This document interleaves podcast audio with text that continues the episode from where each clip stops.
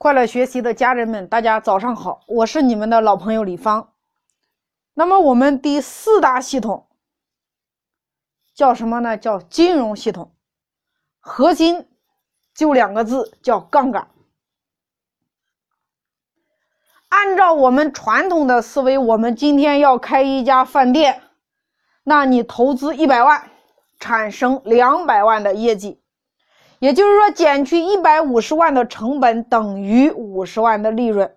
如果今天你把金融的这个理通之后，那么你自己可以投一万，另外的九十九万你让别人投。也就是说，你这家店的收入两百万，减去一百五十万的成本等于五十万的利润。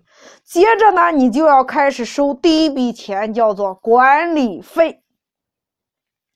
没有系统的时候，你开的叫一饭店；有了系统之后，你的盈利方式就变了。各位还记得我们八大打法吗？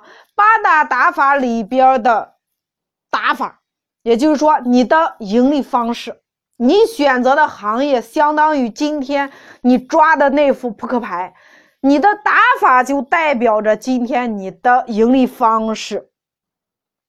那么你现在开始开的是一家餐饮管理公司，等于是别人投了一百万，你来管理。大家听明白了没有？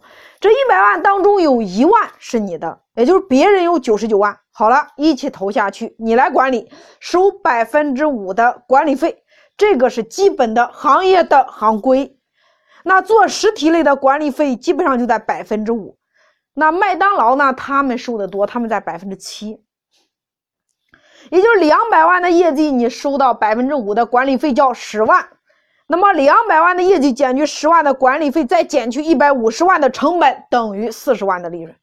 一万的百分之五的管理费，再加上你百分之二十的分红，等于你拿到了十八万。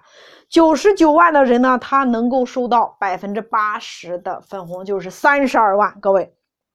所以我说，做生意的规模与大小其实一点关系都没有。各位，主要有关系的是你一开始你的这家店或者这个企业，你的系统是如何来设计的。